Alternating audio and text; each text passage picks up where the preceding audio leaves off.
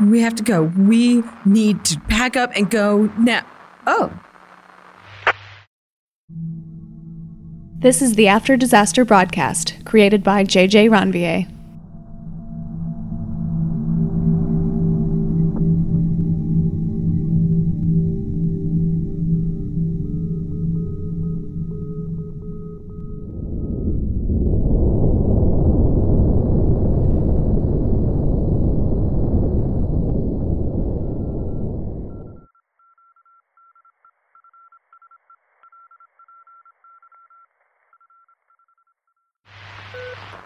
Hello, fellow survivors. I. I feel like I owe you a, an explanation, if not an update. Because you heard correctly before. I ran into Martin. I almost want to say the Martin, but I, I feel like that's not fair to the other better Martins, like Martin Scorsese or even Martin Scarelli. But yep, I was going back up to my room, chatting with you all, and totally not obsessing over anyone or trying to talk to them on the radio or anything like that. I would never ever be distracted like that. But uh, anyway, I I spotted Martin stalking around town with a can of spray paint in one hand and a canister of gasoline in the other. I was so angry. I was I was almost dumb enough to run out of the hotel after him the moment I saw him. But but but I I took a moment to realize he would be easy to find in the 7th Street town and went to tell Elliot where I was going. And if I wasn't back in 20 minutes to come find me or what was left of me, it's like the post-apocalyptic version of if I don't text you that I made it home safe, get worried, right? I uh, I mean, I could have also maybe should have brought the whole crew, but I, I had I had a half baked ice cream of an idea that I was chasing after. Oh God, I'm giving him so much airtime. This is exactly what he'd want, but I. T- Ugh, I feel like I should explain what happened at least. I, I almost, emphasis on almost, felt bad for the guy. He saw me and I've done the same thing, where I've also forgotten what I was doing and had my brain dribble out of my ears the second I saw a woman. But this was next level embarrassing. Like, went from slack jawed to angry in the time it takes to say, well, Jo? I had quite a few snarky retorts that I was working on on my way over to him. Stuff like, oh, yeah, well, rejection sucks, but dude, if I blew up a highway every time a woman rejected me, all of the Dan Ryan, the Kennedy, and the Eisenhower Express would all be gone. Her, her, her. But and I had some other ones. But anyway, instead, oh god, instead, he totally threw me off guard by being like, "Did you get my message?" What was even worse was he said it in the same same tone as well your coworker who wanted to know if you got his last 5 emails, but like that tone while still holding a canister of gasoline. Ugh. Doesn't take more than a cute dog picture to make me lose my train of thought, so that statement took the train to Canada. But if I learned anything from, well, any action film that comes after James Bond, the trick is to keep them talking until you figure out a plan. But there's a reason I usually let G do all the planning stuff because I love to live in the ever terrifying moment rather than think of all the future terrifying moments stretching out before me. So I was trying, but I only managed a yes and paused way too long when trying to think of some clever follow up, and he was really looking for any excuse to keep talking, of course. He started telling me how good it felt killing all those horses and how he thought of me as he did it. I managed to how thoughtful of you and I started to tune him out as he started monologuing about how his the Morse 2 men had been so pleased with his initiation task and blah blah blah.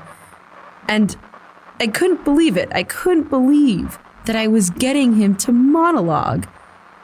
But then I realized by his tone, the way he was eagerly looking for my reactions, how he kept pushing for more. He was just telling me this to get a rise out of me. All of this was just to get a reaction. And he, he was hurt by my rejection. I absolutely believe that. I was just an excuse for him to join the men and, and be the troll that he'd always, or probably already was. Just, oh my God. I, I realized all this and then snapped back when he said that the other men didn't care that much about me and the others, but they didn't like us following them either. I tried to correct him that we didn't mean to, but of course he interrupted me, had to tell me, had to tell me that they'd left him here to deal with us. And that one did get under my skin. Realizing that he had tried to lure us here, tried to get us off of our path. But, but, oh man, do I feel clever for still coming up with a plan despite that distressing news. Because if he wanted a rise of me, he was going to get one, but he had to earn it. Using the one acting class I took in college, I started getting upset and walking away. He took the bait like a male anglerfish and started following me, making more and more comments to supposedly get under my skin. He followed my troll bait right back to the magic stump. I said something along the lines of, Oh, I don't know, stop it, I hate you, and I hate those men, and your stupid saying the most. Ah, and whoopla, he fell for it. Good thing, too, because I was starting to count down the minutes until Elliot would hopefully bring the cavalry. He started laughing. Oh, God. Oh, God, fellow survivors. Oh, it was an ugly, farting laugh. Like, like, Goofy getting choked out. Ooh. Sorry, it, it's it's been haunting me. anyway, as soon as soon as he started spray painting the phrase on the stump, I started yelling, yelling that someone was defacing the magic stump. I don't think that's the right name, but it doesn't matter. Nothing gets woo-woo mediums out of bed like concern over their magic dead tree. When Martin realized what I had done, he turned to try, I don't know, spray paint my face, punch me, whatever. But he was so angry, he couldn't figure out what to do before I took off running. By the time he was able to chase me, he was running right into a crowd of middle aged women in silk robes trying to ask him what sort of demons possessed him to do that. Because that's my favorite way to deal with people like him. Not just ignoring or retaliation, but ganging up on them until they back down and slink away. I sprinted back to the hotel and mentally patted myself on the back, not for just sprinting that far, but for checking in with Elliot. They'd alerted the hotel staff to Martin's presence, and then Elliot went to help a very sleepy scout pack up her stuff. By the time I ran in there saying that we have to go, they were ready. Gina apparently had woken up and packed up in less than five minutes. Does she actually sleep or rest with one eye open? Anyway, right now we're resting a little bit far away, but tomorrow we run. Wow. We just passed a sign saying, Welcome to Pennsylvania. It's hard to tell with the weather, if it's fall or winter, and there's all the ash, but it feels like it took us a whole season to leave New York. Hi, Dave. Uh, your call sign is PKD61, I think. Uh, calling PKD61. Come in. Could we get any update on the bands of men? Haven't seen any signs of them for a couple of days now, and I'm starting to realize that's worse than hearing them. Anything you got for us? Jo out. Hi, Dave. I think I'm having some problems with my, my radio, but uh, I I do have a personal update. If you can hear me, I just had one of those men that you know one of the ones of the bands of men you told me about tried to kill me about a week ago, but you might tell he was unsuccessful, which is really cool. I'm usually rooting for people being successful, but not this time. Really big fan of not dying.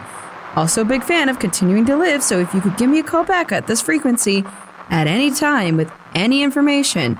Still haven't seen any signs of the men. for over a week now. Dave, Dave, a tree just confirmed with me that it has feelings. Your PhD is valid. You're valid. But you're gonna have to radio me to find out what he said. Nothing. Hey, if you've got any poems right now. Stop poking me, Elliot. Okay, okay, okay. I'll stop trying to radio her. I'm sorry. Dave, please give me something. Anything. We haven't seen any sign of them for a while and it's making me. Is that? Lights? City lights. In the distance. Holy shit. Currently on patrol, Jihoon refuses to let us go into Electric City because she thinks it's a trap. I feel like a self aware moth that knows it's a porch light and wants to fly in anyway. Okay, what is wrong with this thing? Wait. Oh. Ooh, ooh, ooh, ooh. Okay, okay, okay. Maybe there's something in the city that can help boost the signal so we can reach Dave. Got it. Okay, okay. Jian was probably right, and the city's probably a trap of some sort, but ah, it's so nice just having streetlights. We ended up staying just a little past us, unlike we planned, and it's so nice not using flashlights. It using them all the time starts to feel a little bit mm, found footage after a certain point. The compromise for Jihan letting us go into the city was we were only, only doing it to find something to boost the signal. And we'd have to stick to the very edges of the town in case we had to run. But even out here, we can see there's no people. Electricity, but no people. It's dead quiet. Hopefully, not emphasis on the dead. We tried not to focus on it, but it's also hard not to when start feeling a little bit let down when we can't see anything or anywhere that might have a repeater for the radio. But then, temptation struck. While we were looking for that, we kept finding other useful places with electricity, like a barber shop that Ellie just real quick hopped into to resave their side shave. Not sure if it was for aesthetics or just so they could rub their head fuzz for the next 30 minutes. Scout stopped and stared at a TV in a storefront window for a really long time. It was just some hunting show with no subtitles, but she was enthralled. G, on the other hand, still all work, no play, keeps us from falling into a trap. Till Scout spotted a movie theater and mentioned that movie theater popcorn still tastes good even when it's stale, which got no response from G. But she also wondered if they had any horror movies playing, which got G's attention for sure. And it was, oh, it was such a cute movie theater, like one of those that had just two hit shows, but also like shows those weird old movies at midnight. And there was one of those in the college town that one of my friends went to, and she kept showing me that the theater owner would write reviews of the movies that he was showing. Like, honest reviews. Would give them less than five stars sometimes. So strange. But no owner. Still a few dim light bulbs and a marquee showing some of the, I guess, last ever summer blockbusters. Like the latest thriller action movie from, you know, uh, Tom Cruise out and and Fast and the Furious 17. Oh, and there was popcorn, microwave popcorn, but still, we found and experienced our first microwave in however many months? And, and then moments later, almost our first microwave fire in however many months. Because the uh, plastic on the outside, we forgot to take it off and it almost caught fire. But almost, almost. Just smoked a little bit. And I got to experience a movie with Scout, Jihan, and Elliot. Well, mostly Scout and Elliot. We opted for car chase escapism, so G offered to stand guard as we watched. Elliot started knitting for a bit, but then got drawn into the plot. and was occasionally whispering to me that they shipped everything from the male leads to the two main cars. Scout laughed loudly and proudly and yelled at characters for being dumb. June stood at the door, arms crossed, glancing out the window, but also still glancing into the theater and then back out the window. I still asked her what she thought, and she said, enjoyable, even if it takes much longer than a minute to suffocate a man. Ooh, jeez. Okay, so that was really dumb and really silly to indulge in, but she didn't even let us finish the movie. We only got to watch about 30 minutes of it, but.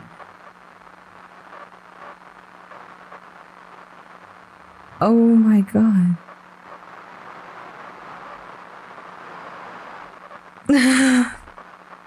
oh my god, it's.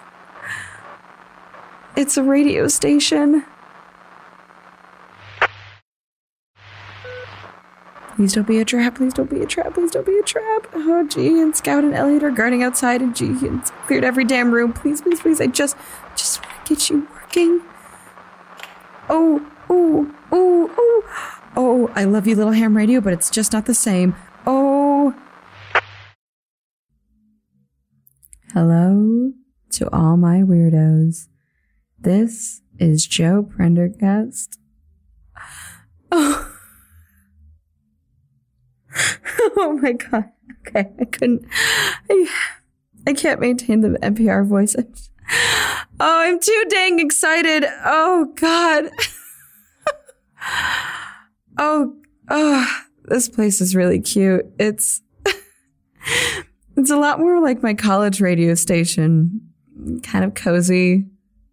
Oh god, what a weird time that was. Literally. I was a freshman, so they'd only give me the crap 11 to 4 a.m. radio spot.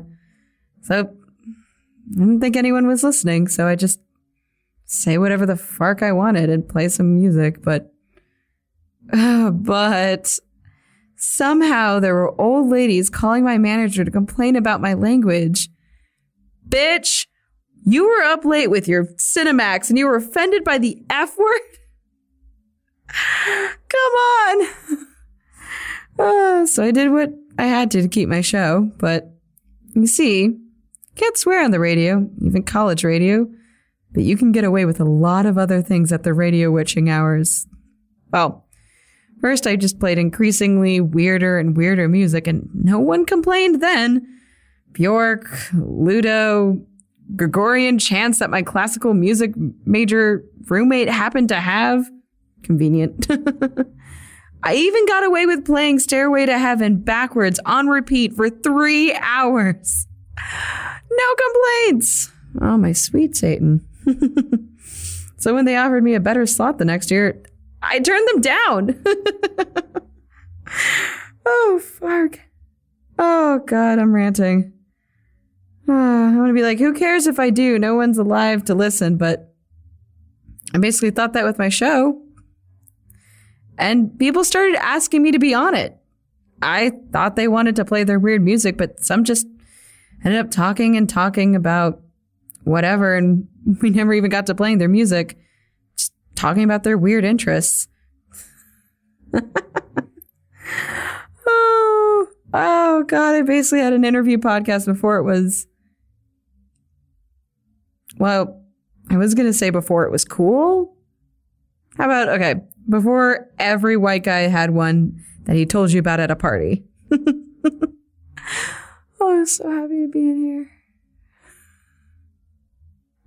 But yeah, I, uh, I, I, got my friend who uh, snuck in her pet ferret to tell me extensive tips about pet ferrets. Those things are illegal in New York City, but no one complained. I got a friend who sold her underwear to men on Craigslist to tell me stories. No complaints about us being lewd. They can talk about whatever as long as they follow the one rule no swearing. Fuck! How did you get in here?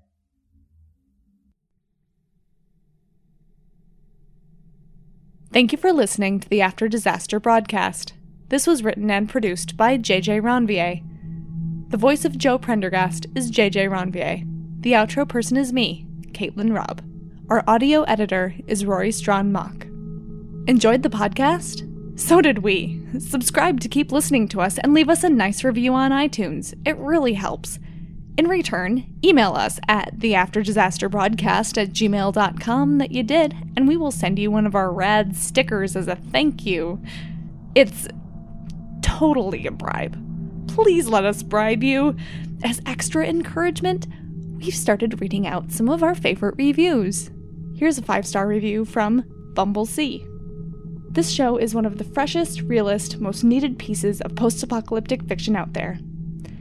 Not only is the narrator thoroughly enjoyable to listen to, but the show itself offers a wildly and refreshingly different perspective on what is essential for surviving a disaster. To support Jo and her journey to Chicago, please check us out at patreon.com slash the after disaster broadcast, where you can get bonus content for supporting us with your money. For more on the broadcast and surviving the apocalypse, check us out on Twitter at AfterDisasterBC or on any media that makes you feel social in this wasteland. And now, we leave you with this survival tip. Remember the three W's of survival water, wood, and. Whoa! What, where did that come from? Shit! This podcast has been produced in association with the Nerdologues. To find out more about the Nerdologues and their shows, visit www.nerdologues.com or facebook.com slash nerdologues. Thanks for listening.